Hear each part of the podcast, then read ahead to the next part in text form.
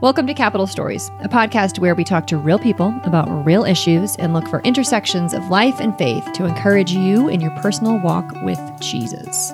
My name is Tara, and I'm here with Eric. Hello. And we've been eager to share today's episode Yes. with you for a while.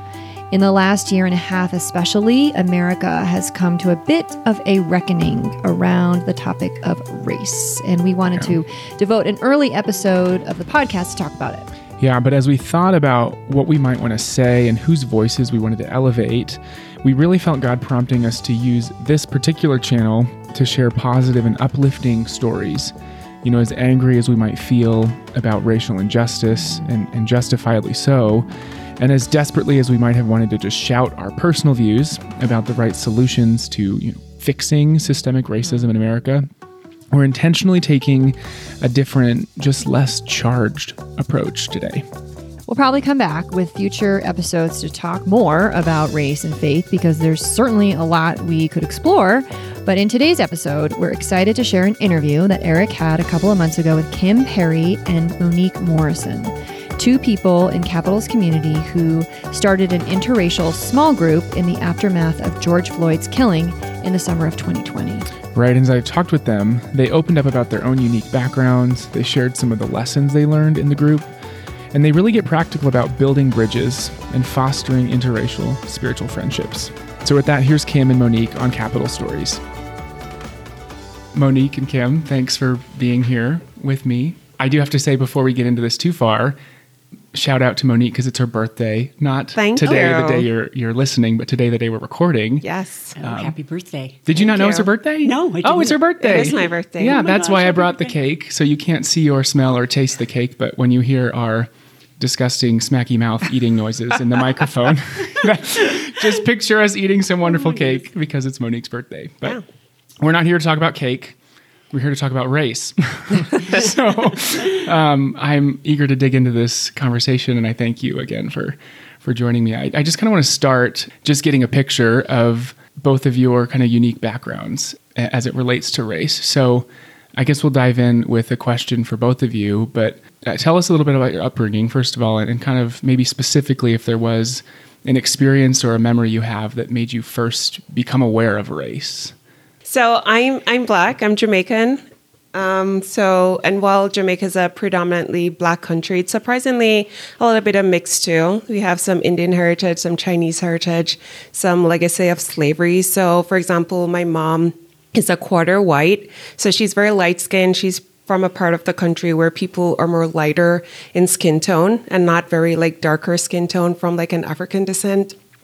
And then my cousin, who I grew up with, is also half Chinese. And so I was very much aware of race from just birth, I guess, mm-hmm. just being born into such a diverse family. And so I guess for me, it wasn't so much race as it was maybe color. So there was like more colorism mm. in Jamaica where favoritism or bias is more towards the lighter skinned people. For example, I remember just traveling as a young girl and like the flight attendants would all be like very light skinned, almost oh. white looking, or all the like Miss Jamaica beauty pageants or the finalists and the winners would all be more lighter skin. So you could definitely see that there is more bias towards the lighter skin. And then, you know, coming to America for college, that I, I was exposed to race again in a different but also a very good way because my college was very diverse um, but then it was also in the south so then you also knew that there were some privileges just based on the history of america that was afforded to whites as opposed to like the african american um, community Yeah. so i guess my uh, knowledge of race just started an awareness of it Yeah. started from a really young age Yeah. Well, I grew up in Southern California in a predominantly middle class white neighborhood. And so I was surrounded by mostly white people. And yeah, thinking back, I can remember at my elementary school and I don't remember junior high, but elementary school and high school, every once in a while we would have an African American student. And so, and it would be one student. And the one student typically would be there for a year or less and then move on. And so you notice, obviously, because mm-hmm. you're in a very, you know, white community. Right. And so, you know, that those kinds of things came up. I can also remember a Native American student in my elementary school, and so she stood out as well, just because it was predominantly white. When I was in middle school, I met my best friend, and she was Hispanic. And that kind of began to open up a whole new world because then um, I spent a lot of time with her family, and I was now um, exposed to totally different culture than I had been raised in. So Yeah. those were sort of my early experiences. when did the distinction of we are different races kind of come into your mind? Or or you know i i think we hear all the time we're all made in the image of god mm-hmm. yet mm-hmm. yet we all are different. Mm-hmm. And at what point do those differences become noticeable? And when did they i guess impact experiences you've had Well, I'm thinking back to one circumstance in college. And again, I went to college in the South. It was in Macon, Georgia. Um, I do remember like one time going to the mall and just standing in line. And then there's a white lady behind me, and it was a young girl at the register. And then she kind of picked the lady behind me Oh. to like come to the front of the line. And so I thought that was weird. And that kind of made me wonder was it a racial thing? Like, mm-hmm. that was kind of like my first experience because I was aware that we're all from different races and we're all made in the image of God. But to see like the impact of that and how maybe like being like a different skin color or race could afford you some privilege, I think that was the first circumstance that came to mind.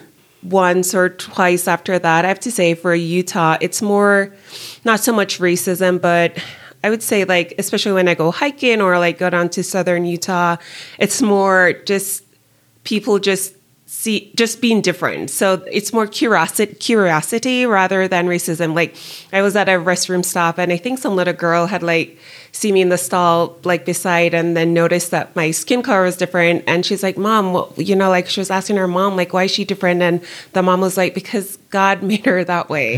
I thought that was a good answer. So like, it's a great answer that's a great answer. yeah.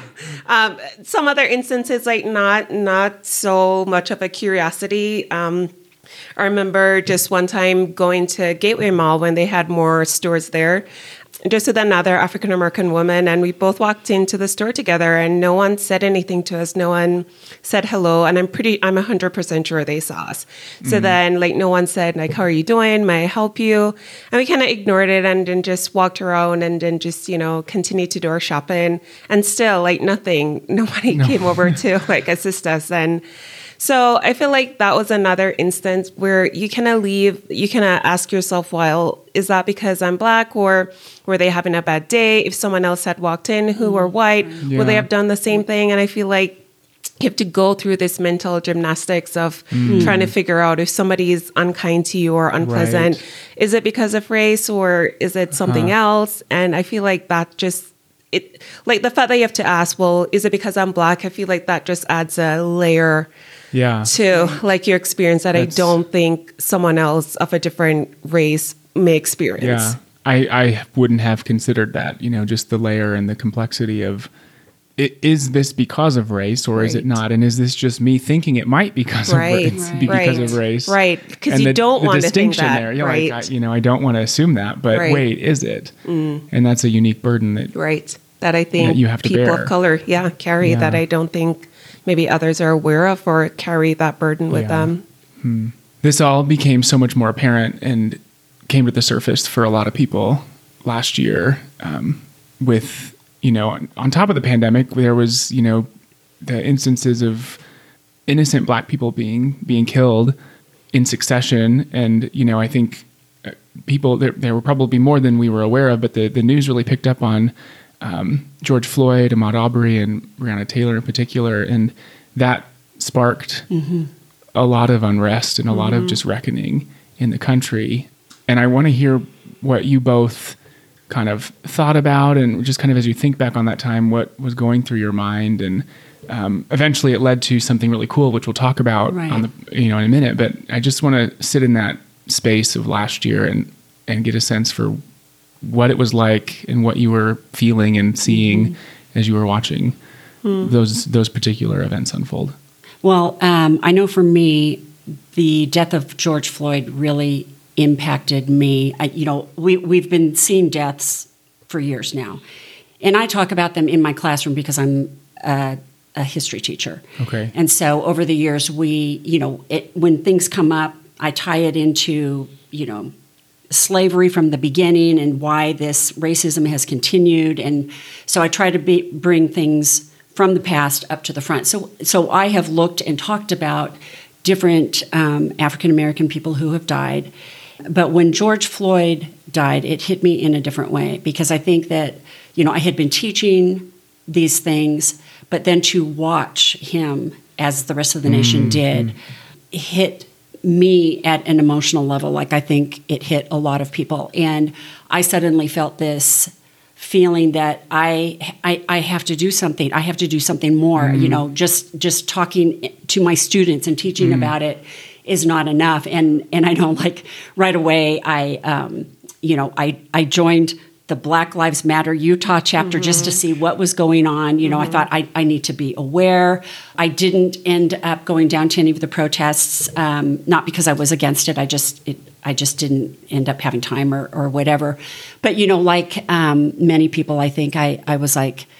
Oh, should I post on Facebook? You know, I think there was a big Yeah. bandwagon. Everybody was feeling like they need to do something. Yeah. There's a unique urgency all of a sudden. Right, Yeah, it's been right. going on for, for centuries. And Yeah. it's like now. Right. Yeah. And, and I was like, something has to be done. Something has to stop. You know, how can I be involved? And um, and I hadn't.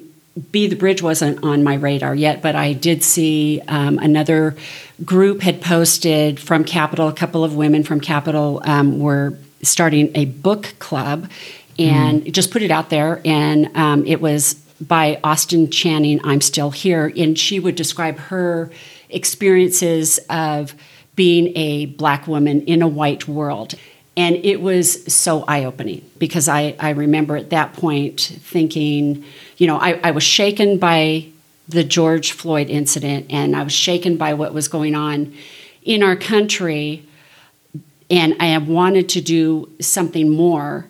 But then I, I realized, wow, I have so much that I need to learn. Mm-hmm. And because I had been mm-hmm. teaching, you know, for years now, I've been teaching on the civil rights movement. And I thought, mm. wow, I'm doing a pretty good job. I'm aware. I felt like I was pretty savvy, you know. And then I was like, I'm not aware. I'm uh-huh. not, you know, I have so much more that I need to learn. And so, um, it that was kind of a beginning experience even before be the bridge kind of came on my radar you know just being in this book club and it was with white women because we were talking about all of us were you know beginning to experience um, just the this sense of wow uh, am I a racist? Because everybody wants to say I'm not a racist, but then when you start really understanding some of the, the buzzwords, but the microaggressions mm-hmm. and the blatant racism and and you know little things that we may not even be paying attention to, you start to realize, wow, I there's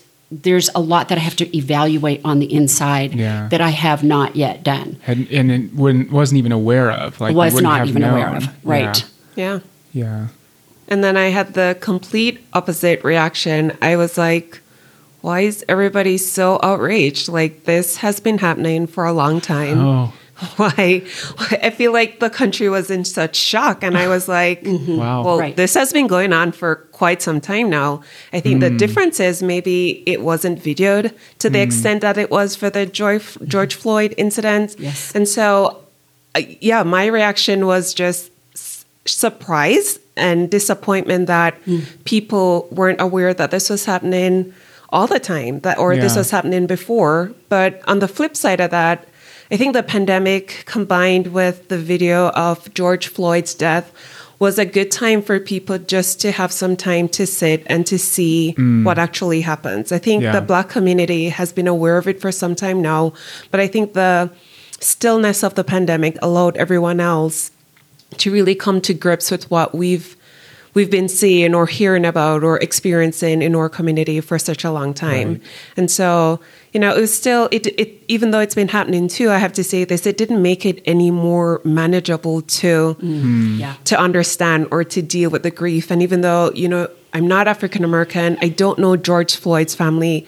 I think there's just a sense of community based on the fact that y this is someone who looks like me and mm. they're getting that treatment because they look like me. And mm. so it was still sad. And it is a the mix of just sorrow and disappointment and just like shock that people weren't aware that this was happening to our community. Like, what was it about his death that made people so outraged when this was happening all along? and I yeah. think that had to be just with the time in which it happened during the pandemic, where people could just be more aware of it and just Yeah. sit and watch it happen Yes. in real Yeah. time. Right. Yeah, that, those are interesting observations, and it's fascinating to hear the the different reactions you both had to this. Like um, the same exact events unfolding on our same exact news networks, Right. and they're being perceived. And you know, this is these are two people that I'm talking to in Salt Lake City, Utah, and multiply this across the entire nation. Right. Is is the the different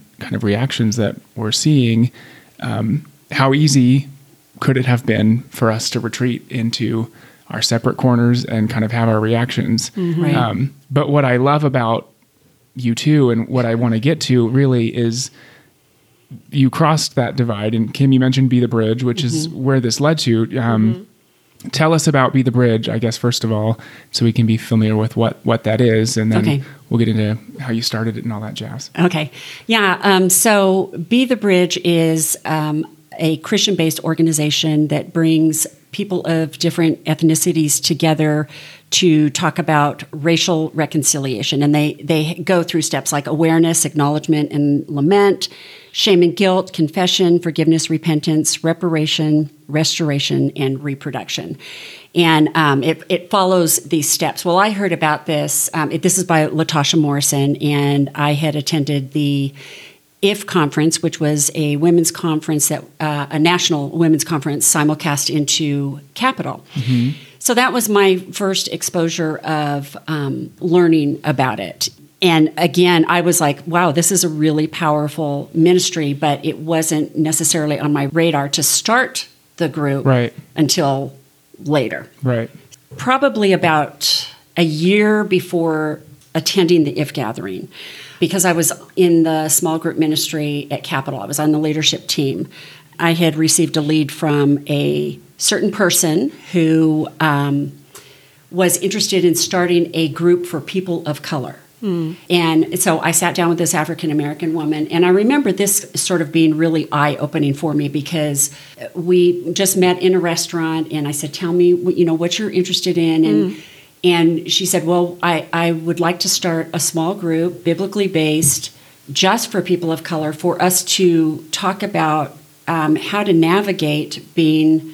A person of color mm-hmm. in Salt Lake City as a Christian, Right. Mm-hmm. and she started just sort of explaining some of the things that I wasn't aware of that even come up in church and in mm. sermons and things that nothing would be intentional, but that again, it's like, wow, I, I wasn't even aware of these things, you know? And then part of me was like, and okay, well, just for the people of color, I get that, you know, but, you know, I'd kind of like to be, I'm kind of, you know, I wanna- I was sort of let of me join your like, group. I, wanna, I, I kind of want to know because I want to be aware. Well, that never came to fruition. Um, I think she ended up moving out of state because I did try contacting her later when this whole Be the Bridge um, Sure. came up. So, so that happened about a year before. Okay, so now fast forward again because I was on the leadership team. I I get leads, and um, I had received another lead from somebody who ended up being in our group, Ashley. She was interested in starting Be the Bridge. She's Caucasian. And um, I got the lead, so I contacted her and I said, "Tell me what you want to do." And she said, "Well, I really like you know this Be the Bridge." I said, "Yeah, that was really cool, Yeah. and um, and and I'd like to start it." And I go, "Okay, do you have any people in mind?" She goes, "That's the problem. I don't know anybody." I, and she says, "And I'm embarrassed to say I don't have any friends of color." So I was like, "Oh wow." I don't know any people of color, you know, and so then, um, so then it began kind of a journey of talking with people, and it was really scary and awkward because I was like, okay, you know, hey, how would you like to be the black person in my group? You know, that's how it felt like it was going to sound. And so I had to really think, how do I even do this? These people don't know me. Right. Um, and in that process, I realized I can't be setting this up unless I'm going to actually be part of this group as well. Then I got really excited. I was like, yeah, I totally want to be part of this group, Yeah. you know?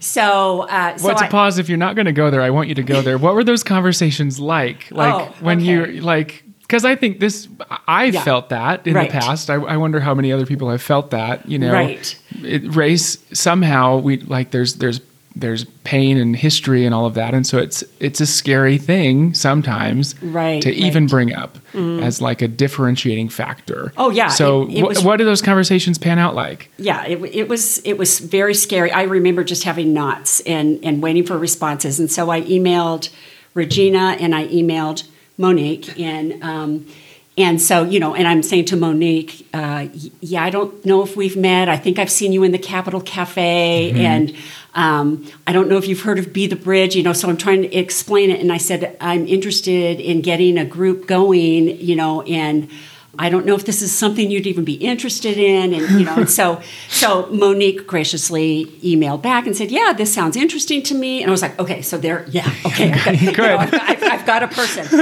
And I, I went ahead and did the best I could. You know, I, Yeah. I think I went into it. She every- did great. she did great.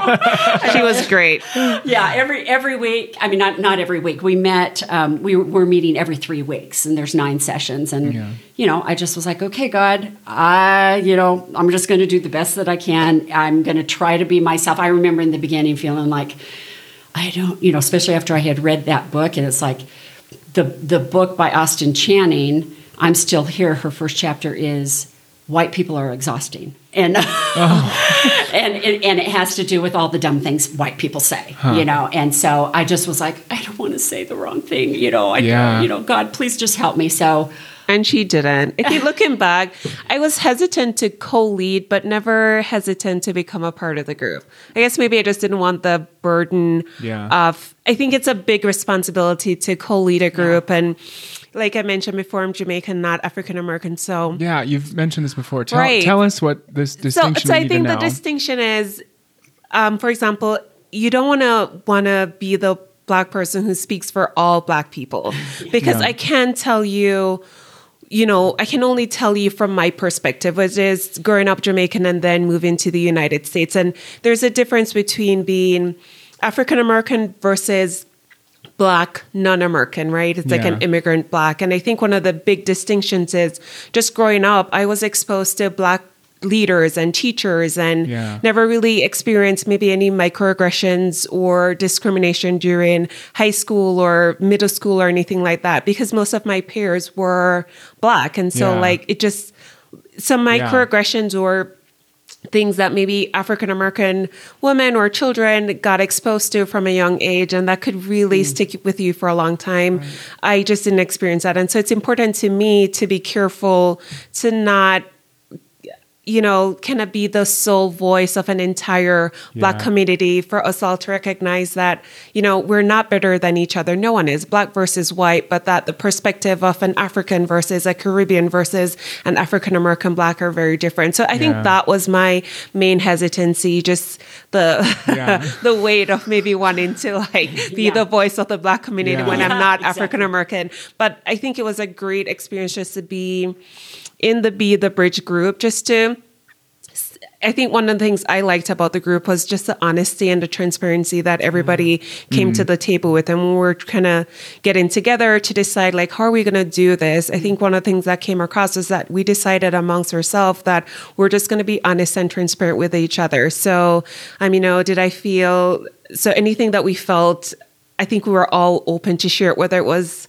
you know, from a white perspective or a black perspective or a Jamaican perspective. Like, I think we were all decided that we're just going to be transparent enough to mm. share those experiences with each other. And I think then, you know, the weight of having to co lead Yeah. just got off your shoulders. And then we just became friends and just Yeah. starting to discuss, you know, like issues that were going on or just the, the topics that were in the Be the Book, Yeah. Be the Bridge group. right. Yeah. Well, so tell me about some of those lessons. Like what what were the discussions like and you know, pull the curtain on some of the the things you you learned and you know, about each other and about yourself and about God. just from some of your discussions, if you can remember. Do you want to start? Sure. Um, well, as I mentioned when I was first talking about Be the Bridge, it, it takes you through these steps, you know. So, our first couple of lessons awareness, acknowledgement, and lament kind of, uh, you know, got our feet wet into talking about. I mean, you, ha- you have to even be aware Right. um, and you have to acknowledge that there are issues, you know, to, to even begin to get to these other steps. And so the third meeting that we had, um, I can remember really feeling uh, that that had a really huge impact on me. And it was on shame and guilt. And I think one of the things that that really hit me was, you know, we've got all of this stuff that's going on, and you know, even as Monique had mentioned, you know, just a while ago, we've, you know, why is everybody making such a big deal about this now? This has been going on forever. Well, sort of the weight of this whole thing started to hit, and w- as we were going through this lesson um, one of the things that it talked about was the idea of collective shame and guilt. Mm-hmm. And it's a biblical model. And I just wanted to read, if I could. Part of it says shame and guilt related to the latter two actually have redemptive potential. So that's awareness, acknowledgement, and lament. They can restore alienated individuals and communities to both God and one another. But our ability to appreciate redemption like this may require a closer look at how culture shapes our perceptions of and our responses to shame and guilt. One of the things that came up in this is that as Americans, we tend to have individual guilt. And so if somebody does something wrong, or if I do something wrong, I say, oh, I did something wrong and I feel guilty about it. If somebody else in my culture does something wrong, oh, you did something wrong. Sure. Where um, in other cultures, and the biblical model is that there is this idea of a collective shame and guilt or a collective honoring. And um, and one of the other examples that came up in this lesson, it said in January of 2017, Sam Okyere, a Ghanaian television personality living in South Korea, shared his experiences of racism in the country on the Korean talk show As You Say. One of the co-hosts responded, "I'm embarrassed." The co-host next to him said, "I feel sorry," and the third chimed in, "I'm sorry." The immediate response of the three Korean co hosts was empathy and apology rather than condemnation of the specific people who had hmm. mistreated Sam. Hmm. And, you know, the biblical examples are, um, you know, the, with, like in Ezra, Ezra personally was innocent of the sins created by the people that he prays for. Mm-hmm. But he prays, Oh God, I am utterly ashamed. I blush to lift my face to you, for our sins are piled higher than our heads, and our guilt has reached to the heavens. And then Daniel likewise confesses, O Lord, we and our kings, princes, and ancestors, even deceased ancestors, are covered up with shame because we have sinned against you. And um, I remember just feeling, I, I really felt like, you know, the Lord was really just present in in this particular meeting and and allowed me to kind of feel that that heaviness of Yeah. you know it wasn't just it wasn't just individual yeah i was individually sorry hmm. and i was hmm. individually feeling shame and guilt for what our country had done hmm. um, over all of these years. Mm-hmm. But it, this idea of being sorry you know and saying sorry collectively, you know, on behalf of our people. Yeah. And Ashley, who was Caucasian, was sharing the same thing, and we were getting very emotional. And, and um, at one point, Regina, our African American friend, said, "Well, I don't want you guys to feel that way." And we said, "No, we can't help but feel this way, and it's necessary that we feel this way because we need to feel the weight of it." Yeah. and and I think that you know one of the other things that um, has come out of it is that it it's easy as a white person to walk away and not have it in front of you all the time so we don't we can easily Sure. forget the weight and it's important to not it's Yeah. important it's important to keep it in front of us so that we continuously understand that ongoing weight that you know people of color are feeling because of you know whatever what whatever way they're being treated or whatever is happening in our society or our culture Yeah. um, we can't walk away and so we have to we have to continuously bring it before us, bring it before God, be part of it. Yeah. Right. And I think like the flip side of that too is this also acknowledging some of the realities and the statistics of crime that, you know, a lot of the crimes are in predominantly like black neighborhoods, right? A lot of mm-hmm. that would happen in black and Hispanic or black and brown communities. And I think on the flip side of that, it's not that as a black community we're not aware of that. I think we're aware of that and we know that some of it is real, but we also know that there is some implicit bias, especially mm. within the police community, that might come along with those statistics as well. Yeah. Like, you know, like are the same crimes committed by different races being punished equally? Or Yeah. do you get a more severe sentence just based on the color of your skin? Mm-hmm. And so, mm-hmm. you know, there is some shame too. Like, it's not as if any black person can say, well, you know, we're all free. This is all happening to us just out of nowhere. No, that's not the truth. And I and I think part of that in in that topic in that section we're discussing in the group, I think we also had to be transparent that yeah, like there there is crime in the black community, and and it's it's hurtful. Like when you listen to like the stories about even in Atlanta and like Southside Chicago, where like kids are being shot, and it's like black kids, and Right. um, you don't want to go into black and black crime, but just acknowledge the poverty and the high rate, high crime rates in some black communities. You know, that's hurtful and that brings some Yeah. shame. Like I, I wish we could say that that wasn't true for us, but it is. And I, and I know there's a lot of factors that go into that, like poverty, policing. But yeah, the, the shame that we carry as, as a black community too is just that, you know, there, there is a lot of crime associated mm. in our community as well. And Yeah. yeah, mm-hmm. so we each, you know, and I think that was the beauty of the group is that, you know, we each carry our shame for different from different perspectives, Right. right? And we're Yeah. able to share that and talk about that and just kind of examine what that's like for each of us. Yeah, and you know, I in both of what you just shared, I'm being reminded of a recent sermon from the Psalms that this kind of heavy hand.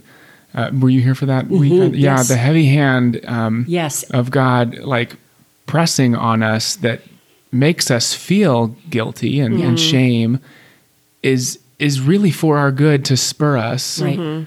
you know, toward some redemption and repentance and and some restoration Right. you know and that certainly it sounds like how it went in this conversation where you know you each could look to each other and Yeah.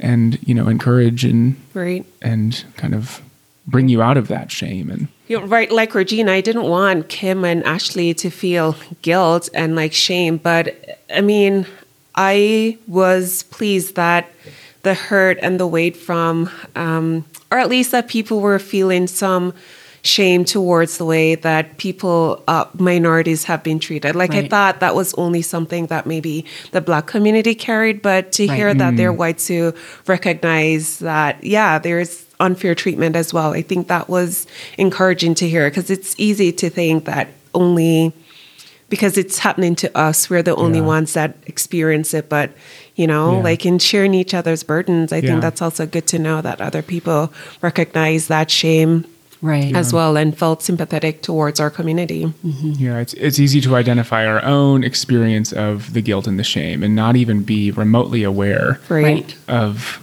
of you know another's perspective of that especially if it's vastly different you Right. know with with our unique experiences growing up uh, were there were there other conversations or lessons that kind of stood out to you from this group or other kind of moments where you you felt really connected over over the material um, if there's anything coming to mind I think we did a topic on forgiveness, right? Yes, we were yes. talking about forgiving, and some of us didn't feel like we needed to forgive, but I was thinking of how difficult it is, but how necessary it is to forgive. Like we were talking about, like the police officers who, you know, who might who were involved in like the killing of Breonna Taylor and George Floyd, and how as difficult it is as it is, that we have to forgive those people, or just forgive Right. others, right? Yeah. Who hate against us or discriminate against us. And I feel like um, I know that forgiveness is like a subject that Troy preaches on at least once a year here, and um,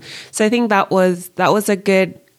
That was good to bring up that we all have to learn to forgive each other. But I think that's an important part of it too. Otherwise, you just the resentment or the anger just get built up and it's just that's not healthy for anyone Yeah. and so like you have to learn to even forgive your own community and the high rates of crime and understand that there's poverty and other issues that are, that are associated with with that but then also forgive like police officers or people who might discriminate against you and i think that's the tricky part but it's also the rewarding part so that you're not walking around with just hate and Yeah. bitterness and perpetuating the same hate that Right, others right. um, kind of Right. have at you or bring to you because of your race or or, or identity. Yeah. Yeah, something else that um, came to my mind about uh, things that came up in the material is they gave us homework.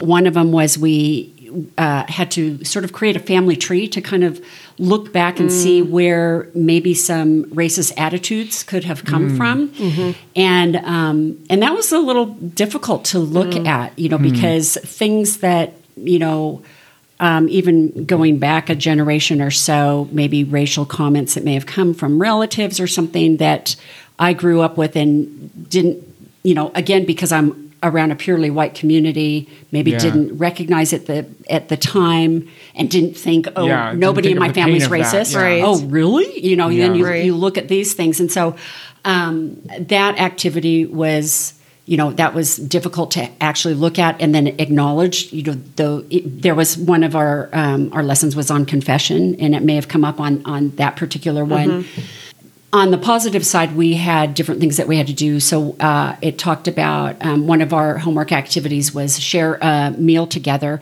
and because it was pandemic, we normally would be getting together quite a bit, Yeah. and so um, we decided to. Check out on Monique's suggestion the Right. Jamaican food truck. Yes. Oh. and um, and so she gave us some suggestions on you know what to get, and so I tried oxtails for the first time, and um, and I picked some up for Regina, and then Regina and I over a Zoom call ate our Jamaican food and discussed that. You know, so those were some of you know we had some some lighthearted moments. Yeah. I, you know, I just want Right. to talk about Yeah. that. Right. And Yeah. um, and in addition to that, we kept a, um, we did WhatsApp, you know, instead of regular texting. Oh, sure. That was our little group uh, chat that we were on all the time, and you know, kept each other in prayer. Um, we shared both celebrations and prayer requests through that. Uh, so on the in between of meeting, you know, since we were meeting every three weeks, we. Um, you know, we were also keeping in contact Yeah. that way. So Yeah, that's it's good. I you know mentioning that you kept it light. You know that's that's really important. Right. I Yes. think because yeah, we had a lot of a lot of laughter. Right. yeah, Yes. well, and So with topics so heavy. heavy, Yeah, it all- and- I know, Yeah. Yeah. We had to find a way Yeah. to like break it up. Otherwise, Right. why would you do Right. this again? This would not be fun for anyone. I know I- exactly. yep, People are let's gonna just- be like, I'm not going to join Be the Bridge. yeah, but I, you know, it's important though because it requires both. Like, Yes. Yes. this, you know, Right. these are hard conversations. Right. There's no way around that, Right. and we have to confront Yes. the hard. Right. So you can't just ignore them. Right. Right. So you have to dive into it and Yeah. really talk about it rather than ignoring them. Yeah, Right.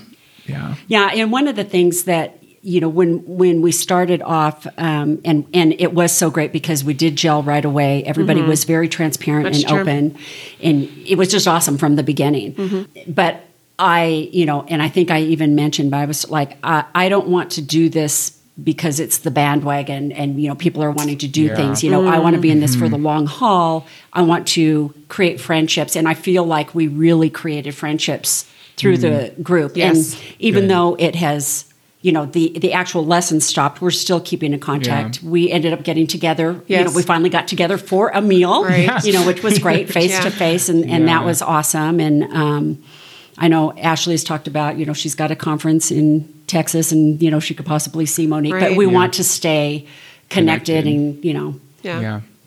Yeah. we're friends. And I appreciate that. I'm glad that it led to friendship and it wasn't just like a small group that we Right. did. And then at the end of it, that was, you know, that was it. Kim mentioned, like, you know, in the text that if I've ever said anything stupid, please forgive me. And, you know, like, it's like, no, no, it wasn't like for condemnation, but I thought that was funny because it's like, I I think that was an appropriate response. Yeah. And so, you know, it was more apologetic and it was one of wanting to learn rather than just, you know, we had this group, it was done, and then that's it. Everybody went their separate ways. Yeah. Yeah. Well, so what is what is like? What do we do from here? Like, what is next? I know that Mm. like I- what would you recommend to people to to kind of have the same experience you've had to kind of bridge the divide across you know races to form intentional friendships and how to mm-hmm. make those last? Like what what what would you recommend and what are you guys planning to do from here yourself? I think individually, we all decided that we are going to continue being the bridge. Like, I mm-hmm. want to meet people from different cultures and different backgrounds to continue to have these difficult conversations about racial reconciliation in the church. I don't want to pull back just because it's heavy and having like a format from Be the, for Be the Bridge and actually some resources that I can use to start up other groups when I moved to Dallas, I think it's really helpful just to continue with being the bridge. But then I think as individuals, we all made the, you know, commitment that as a black woman, I'm going to advocate for other black and minorities in science since that's my era. Mm. Like not just in church, but outside of church, like let's lift each other up and pull each other up. Yeah. I know Ashley, who's a counselor, she wanted, she's been really talking to the leadership at her work to try to get a counselor who's a person of color so that you can really engage a broader community who do Yeah. need counseling. I would encourage people to check out Be the Bridge because it gives you such a great way to navigate through conversations and it's heavy at times but it's so positive mm-hmm. and and biblical. It just is formatted in a way that allows you to have these really important conversations. It's not long and in depth. It's Yeah. short readings with some questions and it really is the questions that get you going. Yeah, well, we'll certainly throw a link to that Yeah. in the re- in the resources, you know, on the website. But I love that there's, you know, kind of closing up with things that we can do, um, and I- you know, I think on this issue in particular, the motivation to do them, you need to come up with that yourself, especially now, because I remember the distinction of feeling like all the things we're feeling now versus what we were feeling last May and last Right. summer. It was so much more intense Right. you know as someone who is white for me this this has kind of fizzled out in a in a, in a way Mm-hmm. Right. it's not as raw it's not as in your face in the news it's not there but yet for people of color it it does not go Right. away Right. sometimes And, we so can't wait until something dramatic like that happens Exactly. again Right. before we all get on the bandwagon. I feel like we have to sustain this. And I think it, keep the conversations going. I mean, even when there's no like dramatic incidences of like, you know, like police brutality, I think it's a conversation that we want to keep going like all the time Yeah. Right. because it's happening all the time. And if mm-hmm. it's not happening all the time, then that's great. It means that changes are occurring and prayers are being answered, but still, I think as a church community, right, I think we should definitely continue to have these conversations and not wait until one yeah like big event happens before we start Right. making having these discussions again. yeah Right. and the conversations don't have to be you know guilt ridden and, and shameful and No. the conversations are loving and between Yes. ultimately friends you know Right, It's- right. And the other thing is, um, you know, and I think I mentioned earlier, but this is a group uh, for all ethnicities. that's right You know, Yeah. and you know, we've been hearing just a lot of hate crimes against Asian Americans Yes. Yeah. right now, and um, they've come under a lot of Yes. attack. But um, you know, I mean, it doesn't matter what ethnicity; it's Right. it's a platform to bring people together to get conversations going. Yeah. Right. And I'm glad you brought that up because at the recent IF conference, I remember Latasha or having like a group, a roundtable at the IF conference, and you know, someone say that you know, the same anger that we had or the same motivation that we had when it was the Black Lives Matter movement, we have to Yes. feel the same guilt and just outrage when it's happening to the Asian American community. And that, you know, that left me convicted. Right. And just, mm. you know, seeing like some of the attacks on Asian Americans being done by black people, and it's like, no, we can't, like, no, Yeah. like, Right. we know what it's like to be Right. hurt and the emotional toll that it takes on you when someone discriminates against you because of your race. We can't be doing this. And Right. it has to hurt us as much as a community when we see hate, hate being done to an Asian American as it is to an African American. Exactly. Mm. Yeah. The same outrage that we have towards one, we have to have towards the other. Yes, Yeah. absolutely. Yeah, Right. You're right.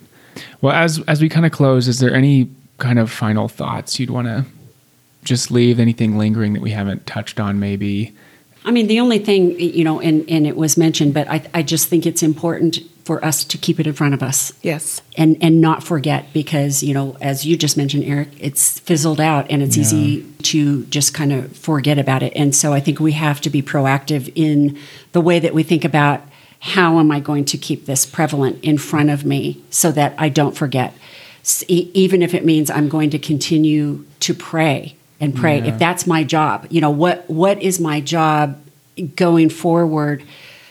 Just don't ignore. You know, mm-hmm. I, I think we have to keep it in front of us. Yeah. And I would recommend, like, and I heard this on television, like, coming outside of our comfort zone and let's find people who don't vote like us or who don't look like us or who don't sound like us and let's try to make friendships with them or just Mm. have conversations with people who are different from us. Yeah. I know it might sound scary at the beginning, but I feel Because like it it's so rewarding because it is. And Yes, like you don't want to talk to a person just because, oh my God, you're black, be my friend, or you're white, do you want to be my friend because I really want to have a black friend? Like that's not the way to go about it.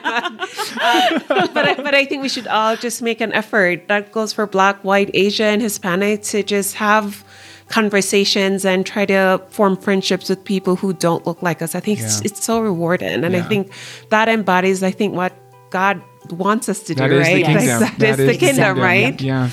Yeah, there's a sense that we are less aware of the body of Christ because Right. we're less aware of each other and Right. experiences. And, Yeah. yeah.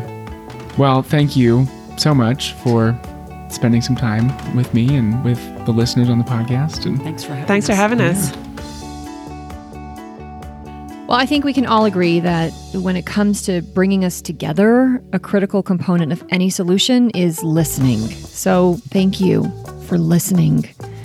We hope this episode inspired you to consider how you might start to build a bridge in your own spheres, or how you might start a conversation, or at the very least, provided some anecdotes to strengthen your empathy. And perhaps most importantly, we hope it urged you to celebrate the racial diversity within this vast body of believers, each of us different, yet lovingly made in the image of God. Kim and Monique shared some great resources during the conversation. If you didn't write them down, that's okay. You can check all of those out on the website at capitalstories.com. Join us again in a couple of weeks for our next episode where we share the story of a mother and daughter who just had this incredible tale to tell. Um, it's like literally the kind of story that, that movies can be made from. But part of their story that we'll share is how they left a life completely off the grid and transitioned into a larger society and eventually came to be disciples of Jesus. And we cannot wait for you to hear it. See you next time.